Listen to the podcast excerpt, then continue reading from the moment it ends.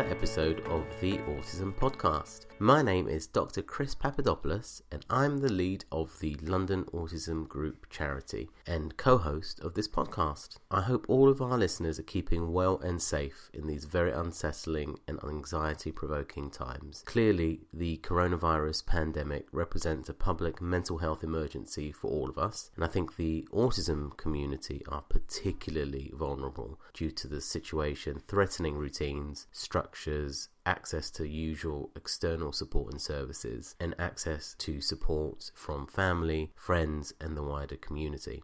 Because of this, the charity has been working hard on supporting the mental health of the autism community. We've increased the support we give on the London Autism Facebook group. We're about to launch an instant messaging mental health service and also a neighbourhood peer support connection initiative. One of the other things we've begun doing is a series of live streams with interviews of autistic people and advocates around the topic of mental health and well-being within the autism community. Today's podcast episode is the audio from one of these recent live streams in which we talked with Lola Alvarez Romano about how the autism community can support their mental health, self care, and boost their resilience during this unsettling time. Lola, who featured in a previous episode of the Autism Podcast, is an expert in mental health and a senior NHS psychotherapist, so it was great to talk to her about this and get her invaluable insight. I think it was a really useful discussion, and therefore I decided it was worth uploading as a standalone podcast episode so that more people could access it and potentially benefit from the advice and suggestions provided. The video recording is also available on our YouTube channel, which you can find by going to YouTube and searching for the London Autism Group charity. We'll be uploading our other live streams there also. I also wanted to let you know that we've updated our website to demonstrate all of the things that the charity is currently doing. The address of the website is londonautismgroupcharity.org.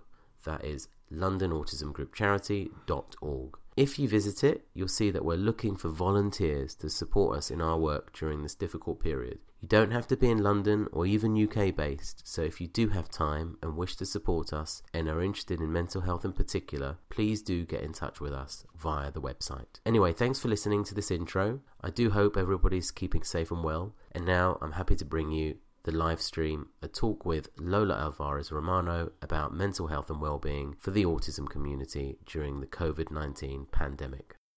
It's good to see you both. Hi James, how you doing?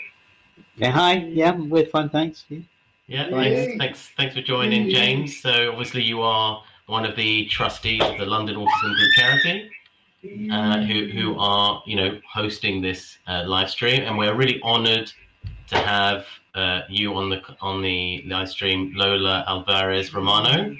Uh, do you want to give us a little intro about yourself, Lola? Um, well, okay. Yes, I'm. Uh, my name is obviously Lola. Um, I'm a child and adolescent psychotherapist and an adult psychotherapist. Um, I've worked in the NHS for a number of years, and I also work in. I've worked in child and adolescent mental health for a number of years and I also work in a special school for children with profound and multiple disabilities where I do support for families. So that's me. Wonderful. It's um, great great to have you. Thank you. Thanks a lot. And we've also got Daryl as well. Do, I don't know if yes. you want to say hello to Daryl there, James. He's busy at the moment. Is I think he, he, right? he may work his way over yeah, Please excuse okay. any interruptions. No, no, uh, we'd be happy to have him join us. My little boy uh, yeah. in the discussion for sure, for sure. Um, okay, so a few more people are logging in now. Looks like we've got about 10 people at the moment. So, yeah, just to give a little bit more context to the purpose of the live stream. So, the purpose of this live stream is to talk about some of the issues, mental health issues, that the autism community, by that I mean autistic people uh, and their families and wider networks um, might experience um, because of the COVID 19 uh, epidemic. You know, in particular, I'm thinking about, you know, all of the routines that are being disrupted, um, all of the sort of predictability of life, all of the structure of life being shaken up, um, access to services and uh, families and friends Uh, and and so it's it's a very it must be a very very strange and confusing and anxiety provoking time for a lot of people, uh, particularly I, I, I suspect uh, the autistic population and the wider community. So because of that, we thought it would be a prudent thing and helpful thing for the charity to uh, uh, run some of these live streams. So we're going to try and do this weekly with different people, different special guests. And uh, yes, we have Lola with us this week, which is great because Lola, obviously, you've got your expertise in mental health and psychotherapy, and you've done a lot of work with um, autistic people and families. Um, so it's just great to have your insight and talk about how the community might look after themselves, what some of the issues may be, um, and any general good advice that you might have. Um, and if questions come in, um, I will, I'll sure pick them up and highlight them. Um, but in fact, we do have a specific question that was sent to us. Uh, so maybe we should start there. Um, okay, so the question that was sent through on Twitter was as follows. My daughter with Asperger's and anxiety has had to take on so much just, she just got a job that she loves, a teaching assistant in a school for vulnerable children. I'm, immu- I'm immunosuppressed and we live with my 75 year old dad. So it's all change and fear um, and, uh, sh- and her shopping. She is amazing but struggling. So Lola, obviously, I think a lot of people are going to be feeling this way. You know, as I said, a lot of change, a lot of anxiety. I think it'd probably be particularly scary if you're living with elderly people who are perhaps vulnerable to the to the uh, uh, coronavirus, particularly vulnerable. Um, so, have you got any thoughts about that particular question? Any advice? Well, I think you know you've already said some of this. I think we need to start by saying that these are very anxiety-provoking times for all of us, um, and that uh, perhaps uh, you know, one of the main differences might be that autistic people deal with anxiety a little bit worse at times than the rest of us. But I think the my guess is that not just autistic people, but their families and all their surroundings are going to be in a heightened state of anxiety because mm. of uh, you know the news changing every single day. Um, so I think it is, in a way, it is difficult to avoid um, mm some of this permeating into in, into us. Um, for for an autistic person, I think what they need to do is is something more along the lines of being able to impose filters on reality, really, sort of uh, mediate, you know, choose which sources of information they they want to listen to because I think it's very easy to feel overwhelmed. And like I said, this applies to all of us, to the neurotypical population too. Uh, that when you have too much information and there is information coming from all sides, particularly today with social media. So, and you know, the news channels are on practically the whole day talking about the same things, and there is special programs and all of this.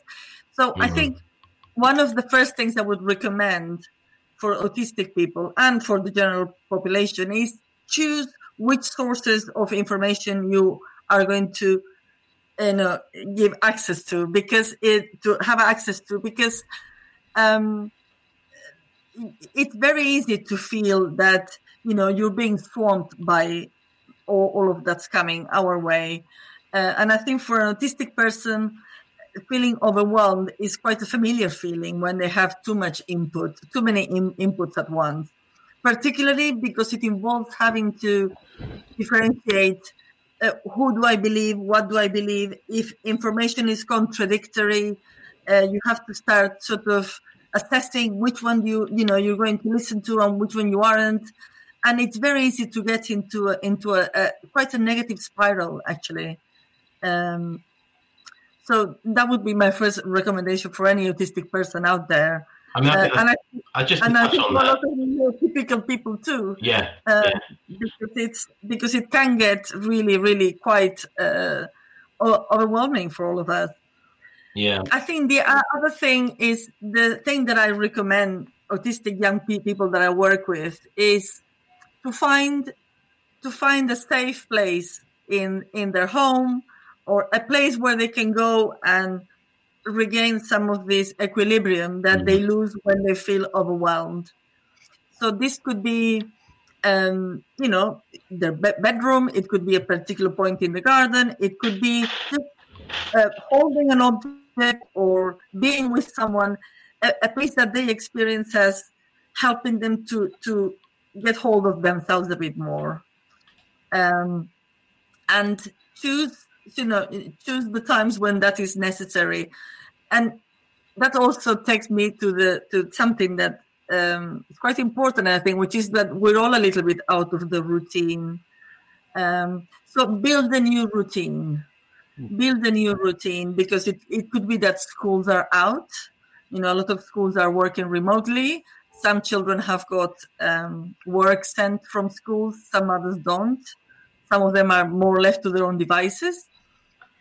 Parents are overwhelmed with everything they have to do because they have to homeschool their children as well as thinking about how they're going to pay bills and how long this is going to last and not being able to see the grandparents for fear of contagion.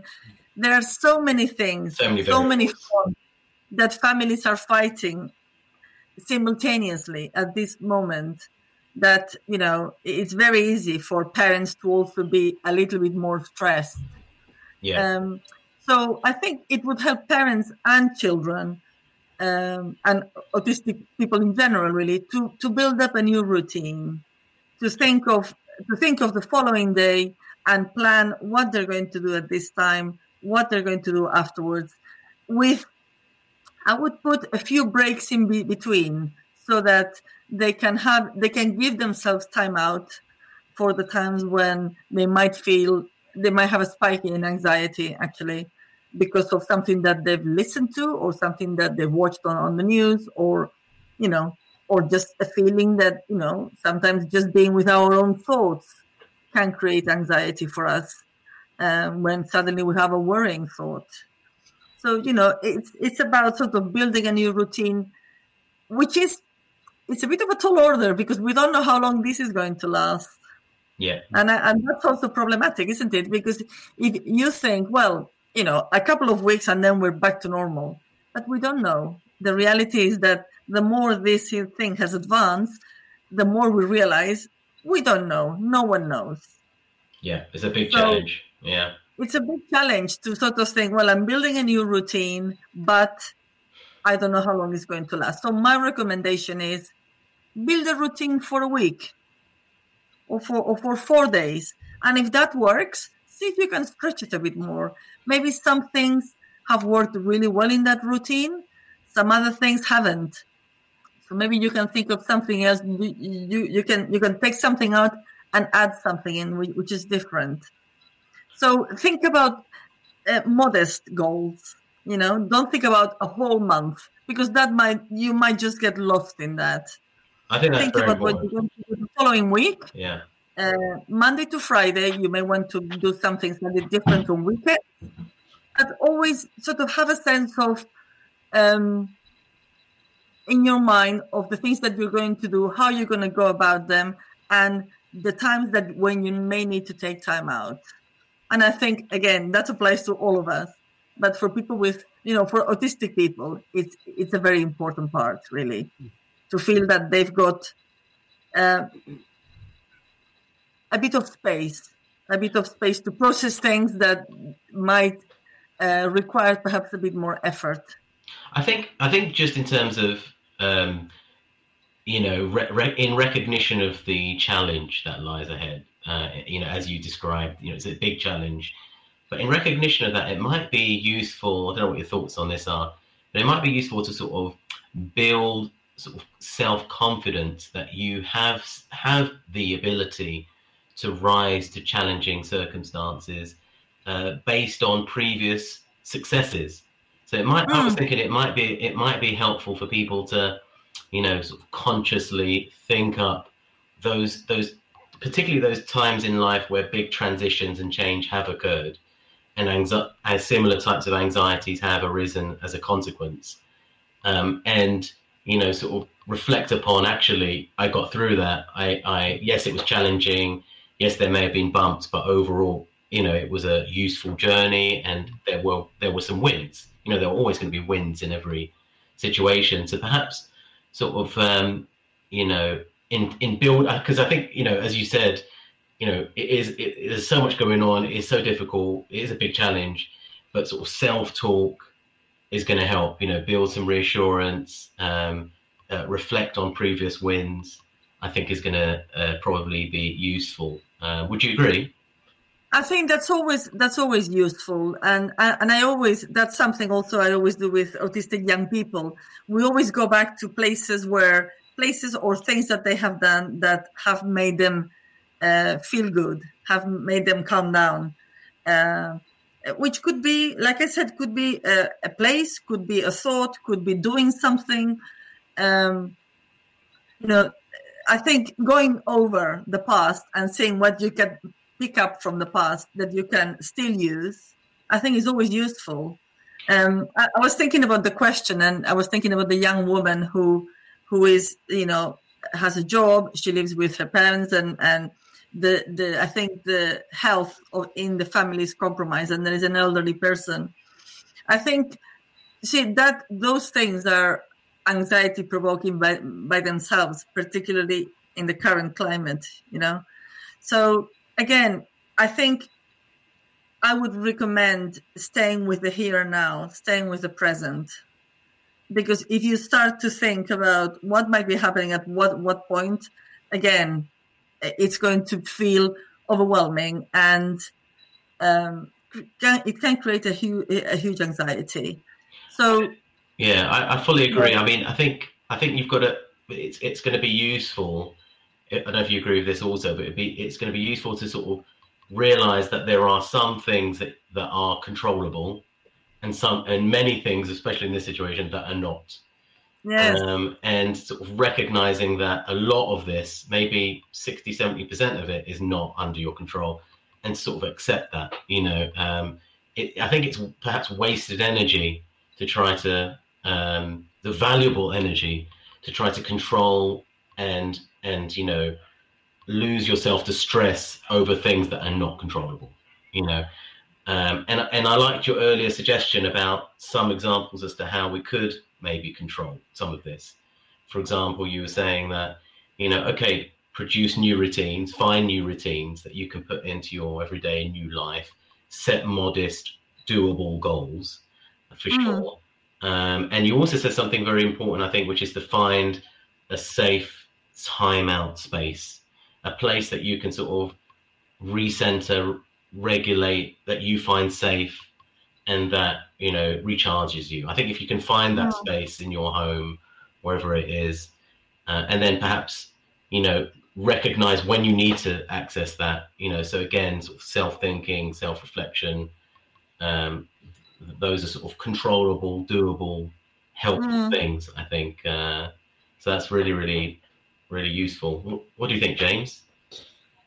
Um, I was thinking uh, from an autistic point of view. Um, we have, I, I, totally agree with, with a lot of what you're saying. Um, in our lives, we have already sort of developed, come, we've had our personal crisis, crisis um, throughout our lives, and we've learned to cope We've developed mm. coping mechanisms already, mm. um, and we've found things that comfort us in stressful times.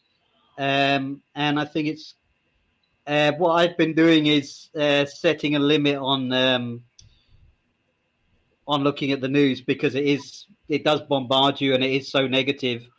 It's mm. such a, a, negative force in our lives, um, and it's it's very difficult not to fixate on it. So um, I've been setting time, like I'll watch the news for a short time in the morning and a short time in the evening, and that's it. And then I'll find, um, I'll do whatever tasks I have to do, but in whatever break times that I've got, I'll um, do something that that's a hobby that's really comforting to me. Mm, yes, I think that's a good idea. Mm. Yeah. Uh, I was thinking, yeah. I was thinking about that today as well because um, this just came to me this morning, uh, and I thought it coincided with doing this uh, thing with with the with you with the London Autism Group, I was thinking about Boris Johnson's um, diagnosis that mm. he's uh, he's got the coronavirus, and I was thinking, well, this you know whatever your thoughts are about him, which you know we're not going to enter in, into that debate. Um, for the prime minister to be sick with this, it's I, I was just thinking for some people it might also feel as if you know the father of you know well he's in a sort of he's the prime minister he's the person in charge of the government. Um he's off sick. Who's going to look after you know the whole thing? Then he I, I, think probably he was you know assessed and he did a, a, message in a remote way saying i'm still going to be managing blah blah blah. And i think well depending on how sick you are uh, you may or may not be able to do that. But i was just thinking how that sort of new development of a politician who's at the you know who's the prime minister being sick with this thing that everyone is fighting against how that may have caused anxiety in a lot of different corners of the country really.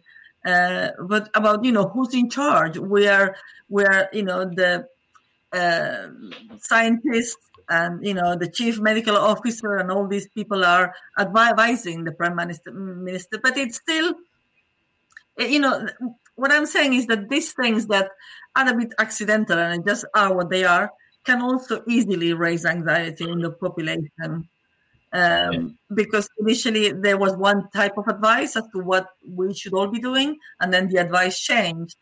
All of these things um, probably make people wonder how safe we are actually if the if the advice keeps changing.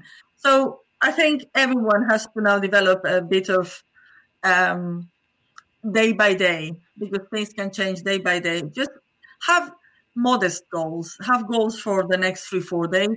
Have goals for the week. Um, and what works this week might work the following week. And if things change externally, it could be that you need to introduce something else in that routine, which yeah. may involve more time out, may involve, uh, you know, more of a sensorial experience that ha- helps you to feel be- better and, you know, feel calmer.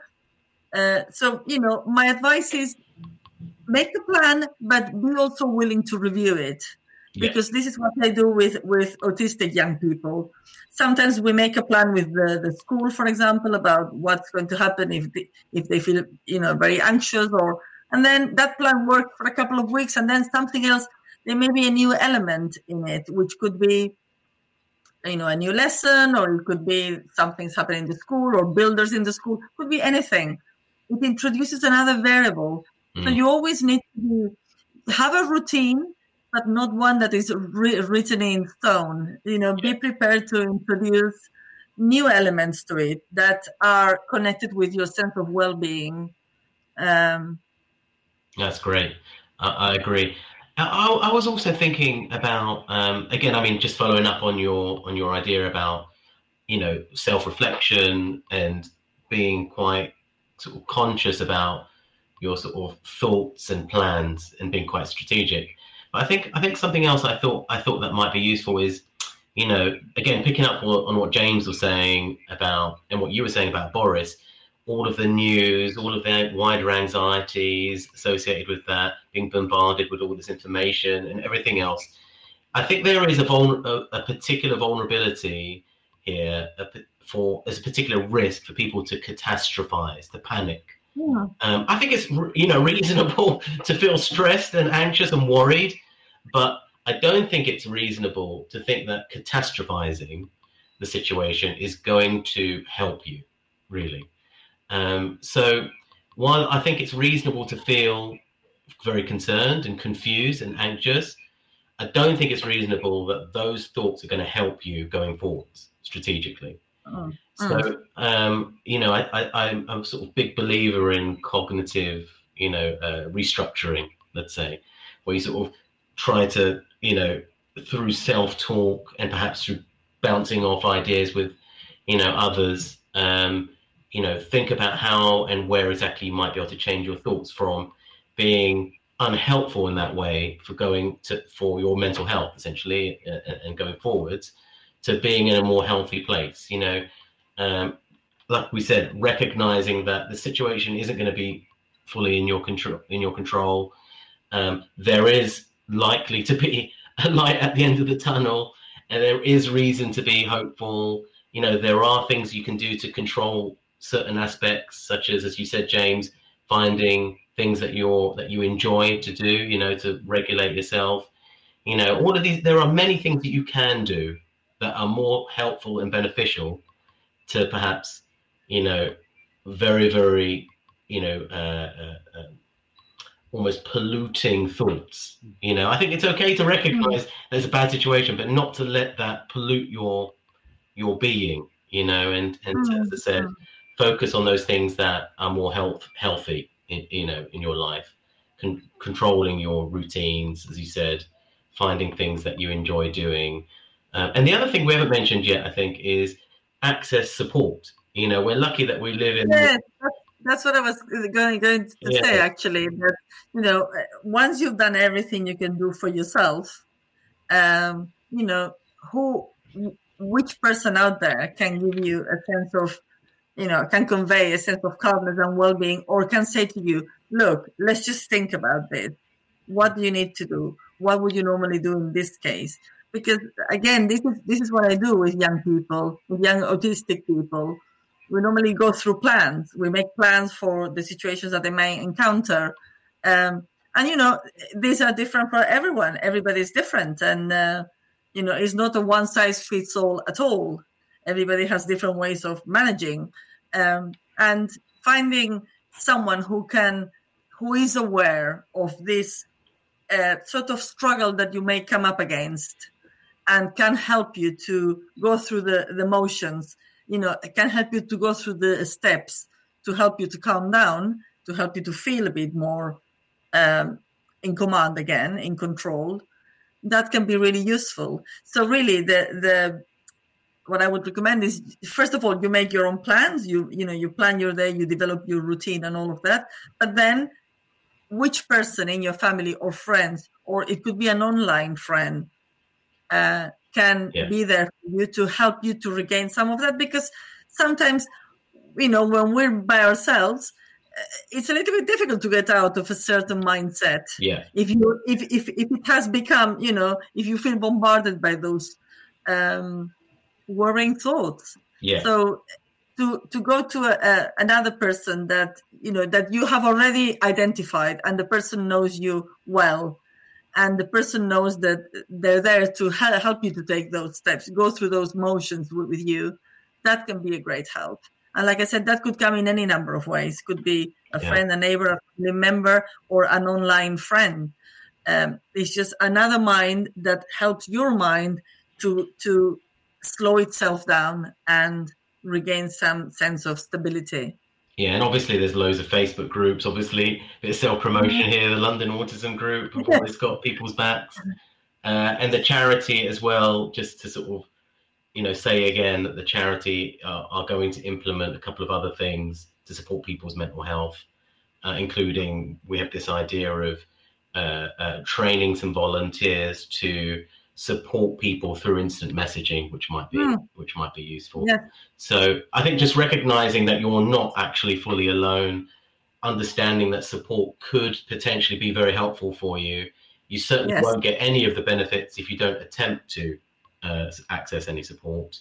Um, uh, that that you know that's worth thinking about. So we have a question. I don't know if you can see the question, uh, Lola. I can. Yes. Oh, okay. So. Yeah. So yeah, so the question here is from Lily van uh, Verdriet, uh, who mm-hmm. asks, "How do people deal with being in lockdown when they have uh, an oppositional defiant disorder?" Um, so um, I'm going to assume that she is talking about um, her her I don't know one of her family members, her her her, her child perhaps. Probably. Yeah. Mm. Um, so that's a tricky one. Obviously um, ODD, oppositional defiant disorder, you know, it, it's the idea that, you know, um, uh, uh, autistic people or whoever it is uh, can can really sort of get into a, a, consistent pattern of defiance and oppositional responses, yeah. Uh, uh, more so than perhaps um, the the you know the, the neurotypical population. Um, so that, I think that's a really, really good question because that's another sort of level of difficulty, isn't it? Um, I have some thoughts about that, uh, Lily. So we'll get into them. I'm sure James is as well. But Mm. um, uh, Lola, have you got any to start with? Um, well, uh, start and then I'll get some. I, wa- I Oh, was okay, just okay. thinking, Well- a bit time to get my thoughts together. Yeah, sure, sure, sure, sure, sure. Uh, I'm happy to go, or, or else James, you can. You want to pick this one up, or shall I? Uh, I think you go first, then I'll go. Okay, okay, okay. Okay, so my thoughts on this is that obviously oppositional defiance disorder um, uh, is um, a, a, a very, very challenging thing. However, in my opinion, a lot of the defiance stems from, uh, and I don't want to sort of underplay anything, or, or I don't want to sound, I don't want to sort of un, under appreciate the difficulty of it. But I think a lot of it can be, to some extent, mitigated and managed through really understanding the granularity of the antecedents of what the defiance, why the defiance is happening. Obviously, a- you have to be very, very uh, sort of, sort of uh, meticulous in your investigation as to you know what's leading to those uh, behaviors and those defiant defiant uh, responses. But it could well be that in many instances they are actually quite reasonable given the variables that are being plugged in. Um, and so it's important to understand those variables would be would be my uh, my advice in in these sorts of things. But the problem is that obviously when you when you're in the situation that we're in, things are upside down. Everything is much much more harder, and being meticulous and very um, sort of patient with these things and and and uh, being energized to tackle these things is particularly difficult. You have to be very resilient, very patient, very uh, energized mentally, uh, and have a lot of time and space to be able to really dissect these sorts of things and really work with it.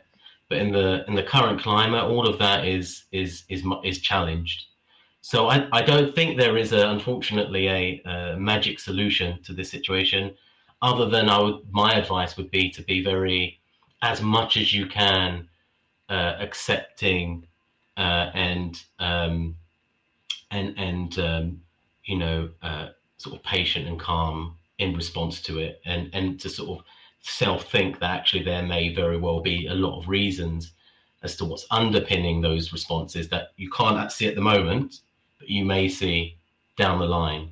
Um, uh, uh, so to be mindful of that.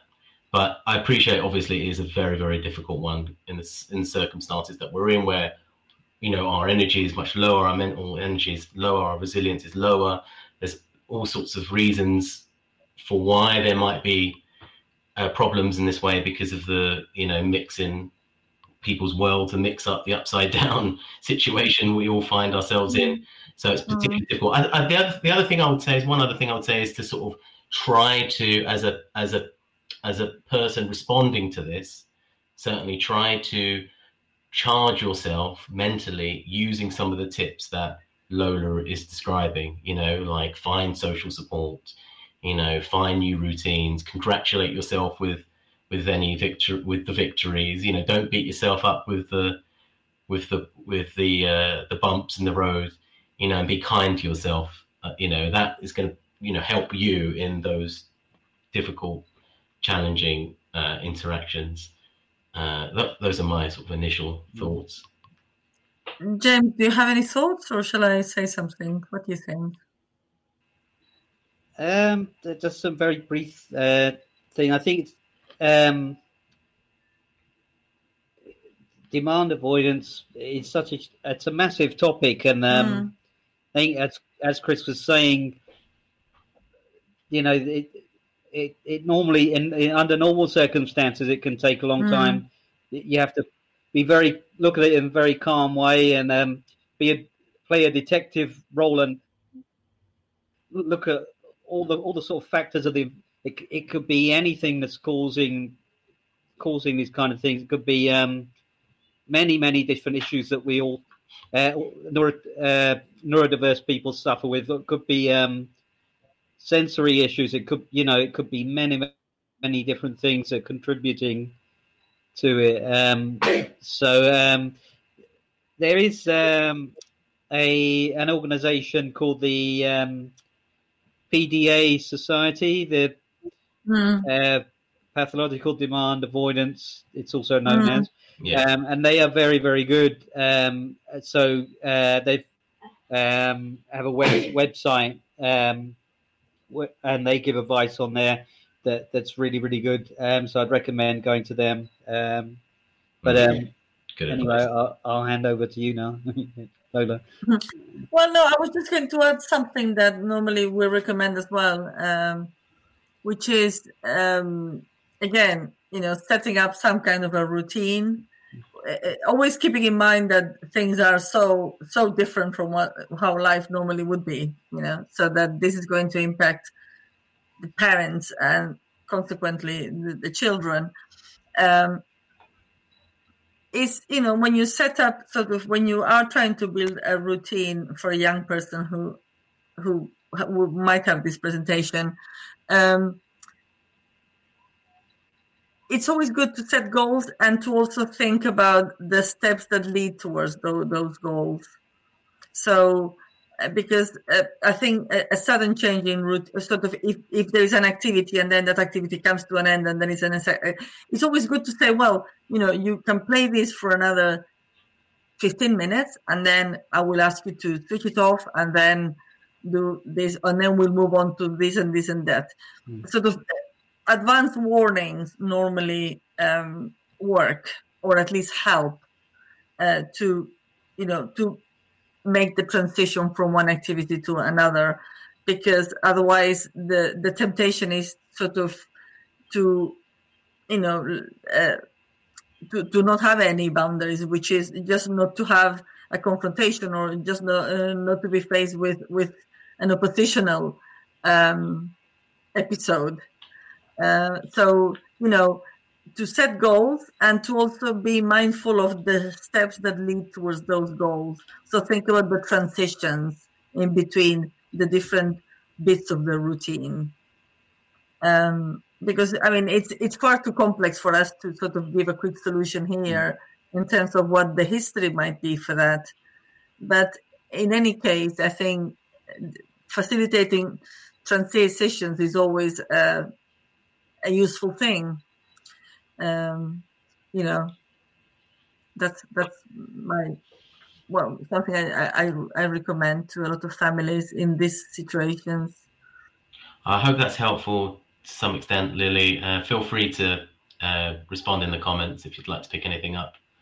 Um, thank you, Inge uh, Spawn, for your feedback there. Great point, Lola. Love your point of view. We also had Mary Dumbill, uh, Dumbilly earlier saying, um, well said, Lola, though a big Mm. challenge, uh, it is doable. Uh, and also, thank you to Timothy Lewis. Uh, great point, Chris Papadopoulos. so that's, that's Yeah. kind. Uh, okay, so um, I just wanted to add a couple of other thoughts uh, more broadly as to you know on the topic that we're on. And what about Lola and James? What are your thoughts about uh, externalizing concerns? You know, such as uh, journal entries and uh, uh, diarizing things. The reason why I bring it up is because my son, uh, my uh, eldest son, who's uh, uh, 10 years old, he's really been struggling with everything. You know, exactly what we're talking about in terms of shake up with routines, what he was sort of expecting isn't going to be happening. You know, uh, um, not being able to do all the things that he enjoys that regulate him. He's really, really struggling. And one of the things I sort of recommended right from the beginning to to center him and to enable him to cope was this idea of externalizing through a, a vlog, a daily vlog. So he's sort of got this YouTube daily three, four minute video entry that he does where he describes how he's what he's thinking, what he's feeling, you know, whatever he wants to say.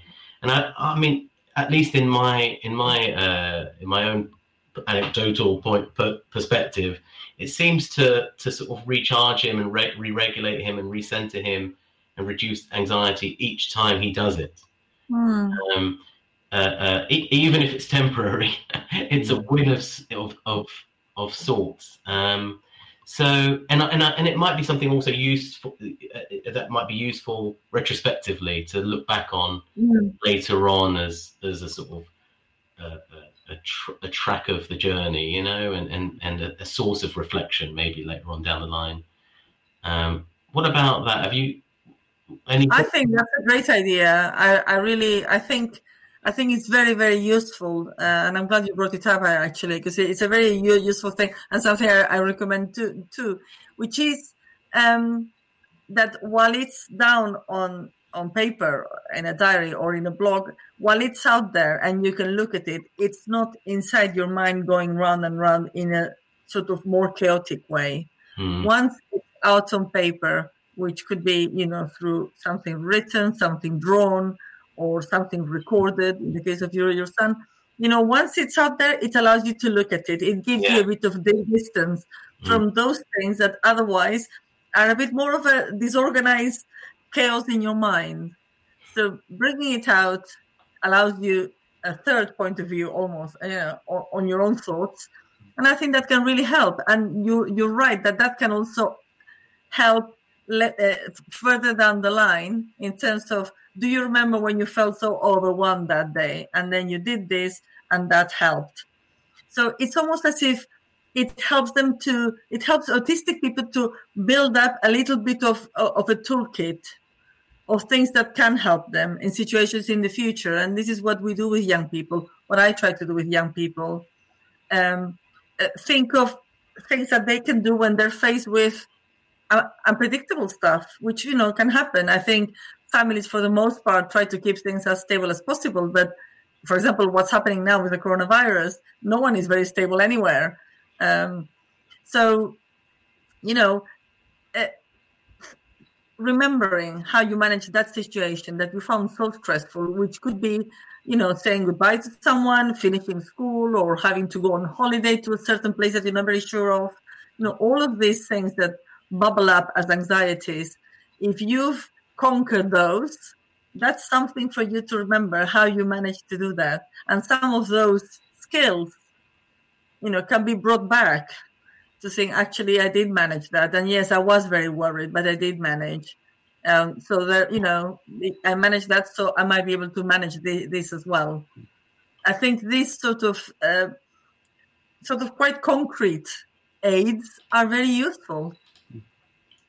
Yeah, uh, it goes back to what we were saying about earlier. You know, in terms of you know recognizing his, historical wins. You know, and having Mm. something concrete, as you described, to actually remind yourself of the challenges that you know the, and the complexities of that challenge that you actually processed and got through in, in you know in your own way.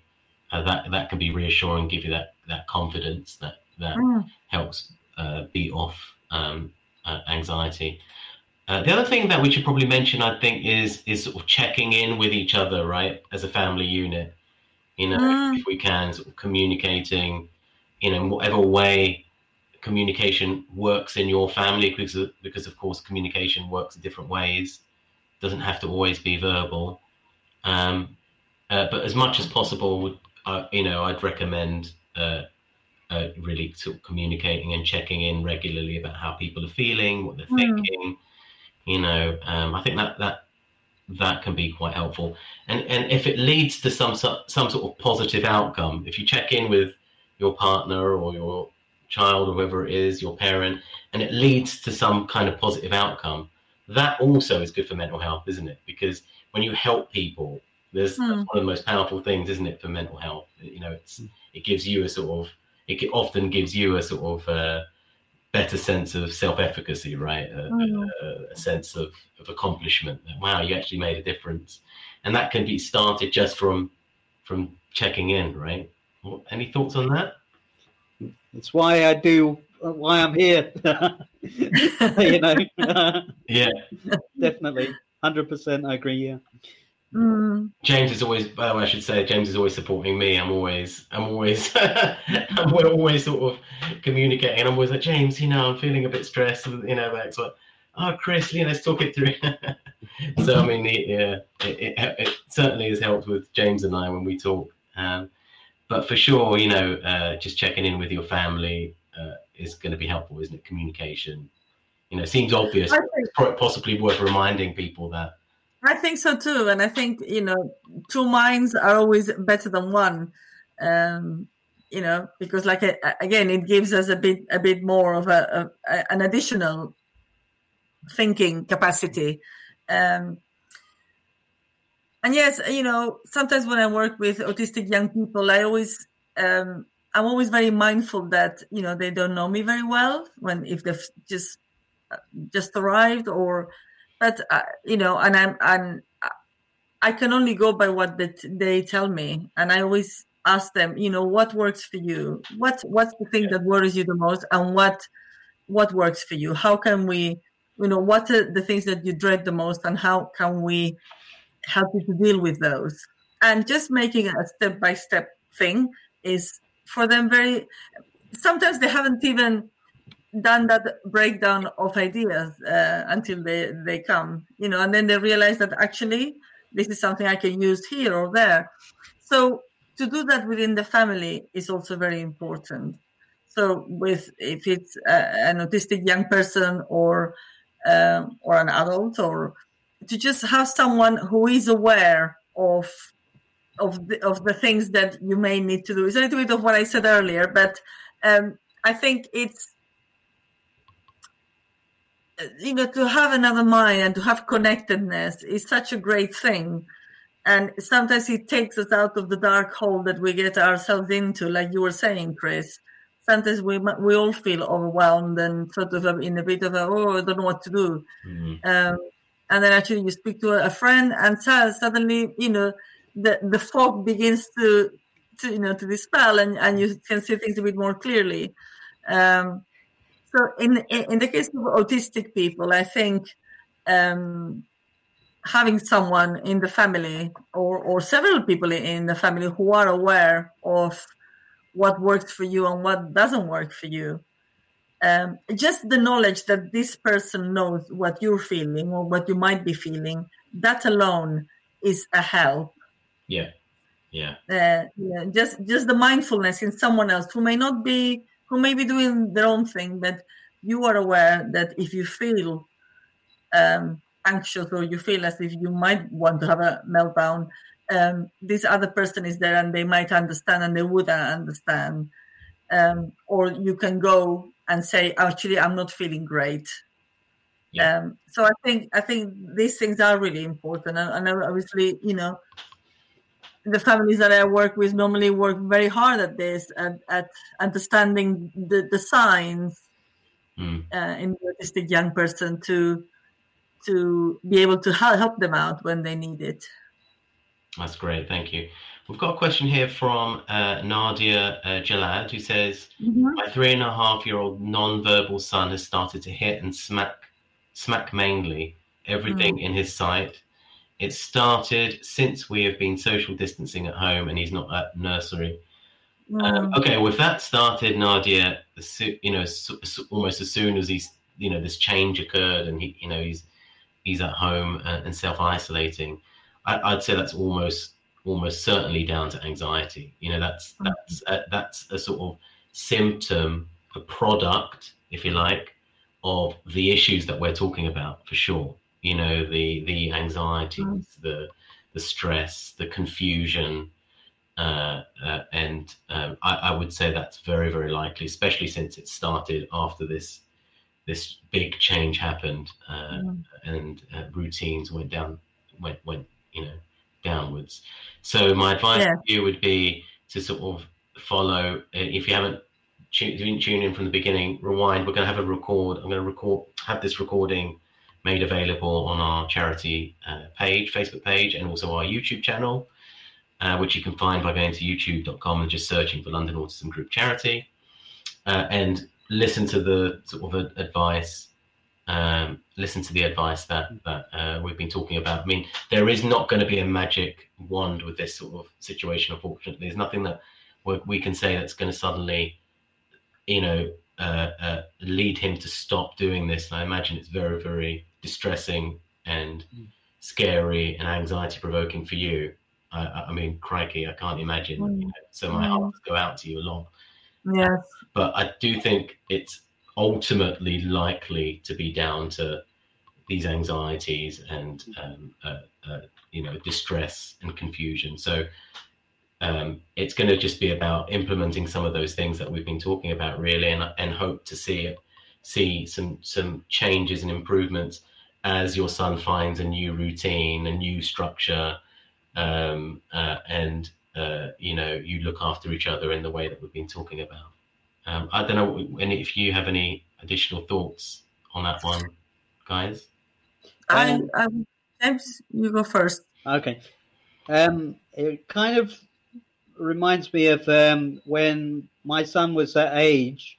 Um, he got a special place. Um, uh, children don't normally get a place at nursery school so young, but he was um, globally developmentally delayed, um, and uh, the um, local authority uh, pushed to have him put put into a nursery school, um, and um, part of the time he went, part of the week he went to um, Oakley School, which is a special school, but it was only for partially part of the week, and part of the week he was in a, a mainstream nursery, and in the mainstream nursery, um, they didn't really have one to one, which is what he really needed. Um, so because of that, um, his, his teacher at the, he had a teacher for a month, and he was getting on fine because she gave him lots of extra time. But then she went off sick, and I noticed Oh. I noticed um, I would drop him there. They you know, and they they didn't have any anything negative to report back, so I kept dropping him. He he started hitting himself um, in the groin area, which is the most one of the most sensitive parts of the body, um, and he was doing this a lot at home. So I came in with him and I said, "Look, is there anything that's changed here?" And they said, "Well, the teacher's gone off gone off sick, Mm. uh, and they weren't um, able to give him the extra time anymore." So I, I went in and watched what they were doing with him in the morning, and they were basically just leaving him a lot of the time to his own devices, and he had severe anxiety because of that. So now it's still now whenever he's left to his own devices, whenever he's bored, he's unsure of what to do, he will do that hitting. Um, and what he's actually doing by hitting, he's creating a sensory, um, a powerful sensory sensation in his body, and he's he's regulating because of that. That's a good Um, point. Yeah, So um, even even though it's quite self harmful, so um, what might be might be useful if he is using it to regulate is to introduce lots of um, sensory play, um, things like um, if you have um, an an exercise ball that he can bounce on, or um, messy play, you know that kind of thing. Um, any there's there's a, a website called the Sensory Projects, and they will have lots of resources on there that you that you can find. Um, there's a lady called Joanna Grace, uh, and she's a sensory expert. Uh, we've actually in the autism podcast I've interviewed her, uh, which is on our, our website. There. So um, yeah, possibly um, yeah. possibly that might be one way to to, to address the problem. just ju- yeah, I just want to sort of highlight that, James. That uh, Nadia, please, if you haven't listened, if you haven't listened to it, go and have a listen to the interview that James did with Joanna Grace, uh, which is all about uh, the sensory world uh, and how that really interacts with everything and, and all the complexities. It's really fascinating. Uh, might you might get some useful tips and insights that you hadn't realized before that might be helpful. So you can do that by going to Google and just searching for the Autism Podcast, or just get get a podcast app on your phone, perhaps the Apple Podcasts app, and searching for the Autism Podcast, and, and you'll see it. If you if you don't find it, just let us know, and we'll we'll direct you. Uh, but yeah, that's really a really good point. Um, that that yeah the the the um, the the action of of hitting and smacking is likely to be a sort of sensory regulation thing, isn't it? Um, well, I mean, I was I was thinking that also it's um it's also he's probably wondering what's going on. Yeah, yeah. Uh, you know, I mean, so he's sort of protest. Uh, I know it's a sensory expression, but it's also a protest of why am I not going back to school? Why are we all at home all the time? Mm. Uh, why has why have things changed so much so suddenly? Um, I was thinking of something that they use in in the school where I work, which is the social stories books um, which involves sort of things that happen, uh, like for example, going on holiday. It means that they make a book with a picture of of their home, of the plane that they're going to go into, of the place that you're going to go into, the people that you're going to see at the other end, and then the coming back and they're coming back to, to school. So I was just wondering, and it's all visual, but I was just wondering whether there has to be uh, an acknowledgement from the part of the parents to this child that suddenly has, for no reason that he can understand, has stopped going to nursery school, has stopped seeing other children, you know, has stopped seeing his teachers. So normally uh, schools have websites, so it's not difficult to obtain photographs from the classroom or the teacher or, you know, a number of things that might look familiar to him. Because I think that he needs to understand that that is still there and that he will go back to that place one day. I think he needs an explanation, actually, mm. because you know, I mean, it's it's really difficult for us to have to accept lockdown. For a child who's nonverbal, is phenomenally difficult. It's yes. it's it's really it's sort of quite a it's almost like an impossible task. But the visuals work really well, which is when children understand that they've been yeah. in the, this place, they're now here, and at some point we're going to be here for, for some days and then we'll go back there. So it's it's almost like you know like i said an acknowledgement that there has been a big change in our lives and in his life. Yeah yeah fully agree. Um, you know experiencing a, a deep sense of loss about his school and his teacher and the children in his class and the activities that he does there. If he's happy at nursery school which the indication is that he, he may be.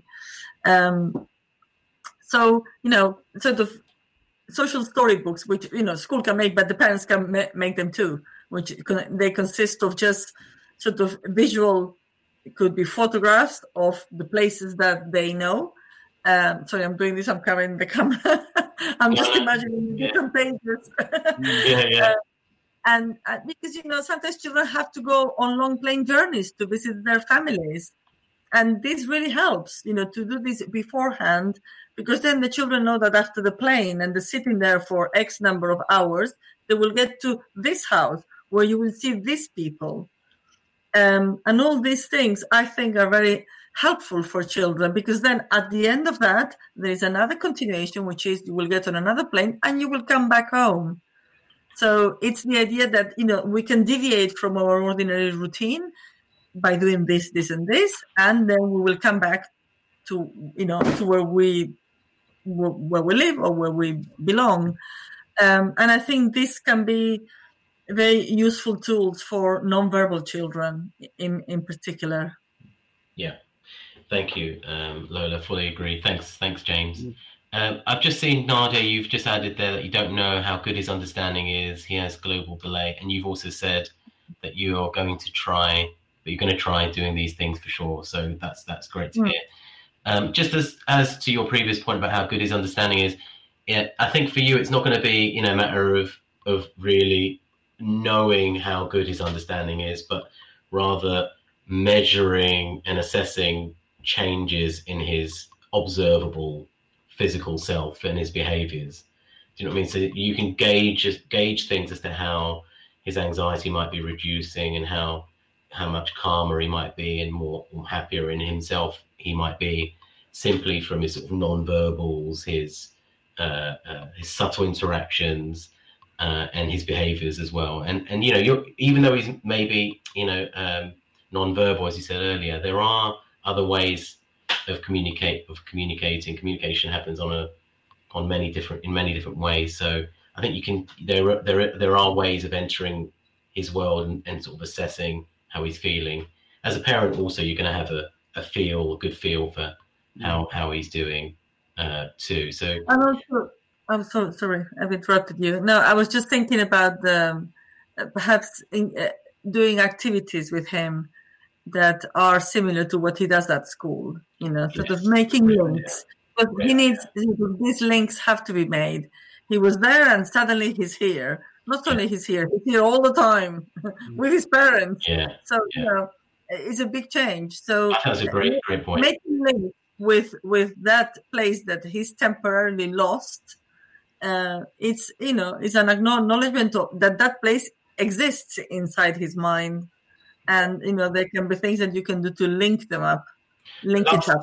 Yeah the last thing i'll say about it nadia is also look after yourself and your partner's self your own well-being because if you're well if you're feeling well and calm um, you're then able to sort of engage in these in these uh, uh, quite complex challenging you know uh, situations and tasks. But do so do try and perhaps heed some of lola's earlier advice about you know self-care um, you know mm. uh, uh, communicating with with your family and your other half and, and look after yourself as well. Try and get that sleep you know engage in things that you find enjoyable you know uh, you know do the basics as well like sleep nutrition exercise. yes and, and and don't feel bad putting yourself first because parents need to look after themselves to be able to look after their children yeah. So you know, parents are important. It's not all about all about self-sacrifice. It's not about that. It's about you being well, you staying strong to meet yeah. the challenges that you're going to have because yeah. there will be many others, and you need to you need you know you need to look after your own well-being. Um, yeah. for the sake of your your for your own sake for the sake of your marriage for the sake of or your you know your partner for the sake of your entire family um, so, you know, yeah. take time out to do that. Make sure there are things that you do for yourself that you enjoy and make you feel good. Okay, so that's wonderful. You're welcome, Nadia. I'm glad that's helpful for you. Um, so actually, it's coming up to an hour. Um, so this is this live stream was scheduled for 8:30 to 9:30, and we're we're um, we're there. So, um, are there any other sort of additional thoughts or points either of you want want to make just to sort of um, uh, uh, you know transition out of this live stream. mm.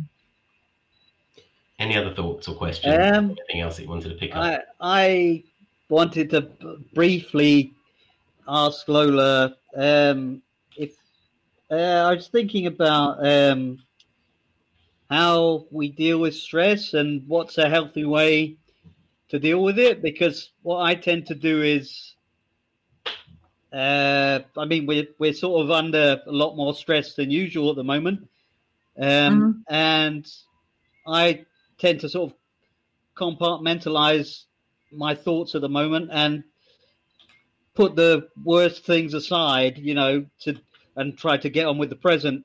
Um, but so, is that a healthy way to do it, or is there another way to do it? What do you think, Lola? Well, James, I think it's a bit what I said earlier that you know everybody needs to find their own way, and I think you know uh, thinking about the present, thinking about the here and now, and not looking too wide is one way of doing that. You know, mm. sort of tackle what you've got in front of you, unless there is something really pressing that you know, like having to pay your rent or whatever, or your phone bill, or you're going to be cut off. You know, um, everything else. You see, this is a time that where the whole country is stressed, the whole of Europe is stressed. In fact, the whole world is stressed. So I'm saying this because uh, at the moment we all need to cut ourselves some slack because there aren't many places where we can run, run from this. You cannot go on holiday.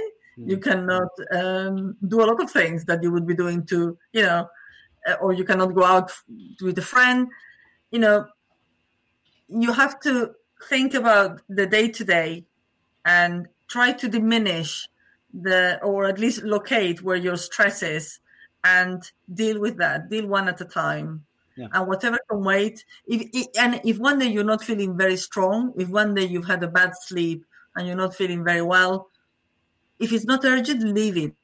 Mm. Leave it.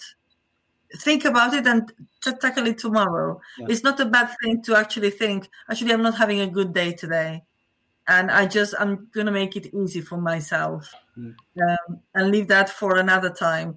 So you know, look look at the over the the overall view of what is stressful and try to pick the the things that you can tackle in a way that you can manage without feeling that it's too much for you um, and leave the, the uh, leave the rest. It doesn't mean that you have to procrastinate eternally, but there are some days where we all feel we can. Okay, today I'm going to make that phone call, or today I'm going to do that, or I'm going to go shopping, or I'm going to try go and try to see if I find toilet roll, which is a challenge for the entire country at the moment.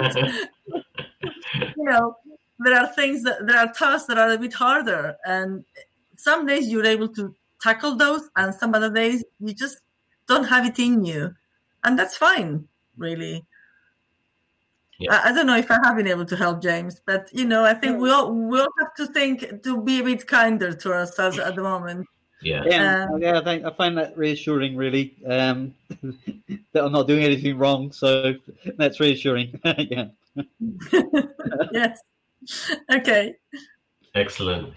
Um, okay, so um, unless either of you have any other points that you wanted to raise, um, I think we'll probably sort of slowly end it there. Um, just a couple of things I just want to highlight before we fi- uh, finish. Uh, I mentioned the autism podcast earlier. I just also want to draw people's attention to the episode that we did with Lola. Oh yeah. Um, uh, please go and listen to that. It's fantastic. We talk about many interesting things that I think are very pertinent to the current situation that we're in uh, with regard to mental health and some of the, the issues that we've talked about today. Um, yeah, please go and listen to that podcast uh, if you haven't already. It would be very useful. Um, and also, next week, uh, we're going to have another live stream. We're aiming to have it with Robert White, who who's who came second in um, Britain's Got Talent uh, Hmm. a couple of years ago. The comedian, the autistic comedian, uh, who's been really supportive of the charity and a good friend of mine. So um, we'll, we'd be very excited to have him on, perhaps cheer us all up a little bit. Mm. Um, and um, I, I- I just want to say a big thank you, uh, Lola, to you for taking the time uh, and you know giving us your energy, you know, and your insight. I think it's been really, really useful. Uh, and so I just want to sort of give you a big thanks, uh, and you too, James. Thanks, thanks as a Well, it's you you know I think this is a time when we all have to help each other if, if at all possible. So if this has been able to help someone, and I you know I think that is great. So I'm I'm pleased to be able to do this. Okay. All right. So um, I think we'll check out now um, and uh, hope to talk to you all very soon again at some point in the future. So take care, everyone. Bye. Bye. Take care. Bye. Bye.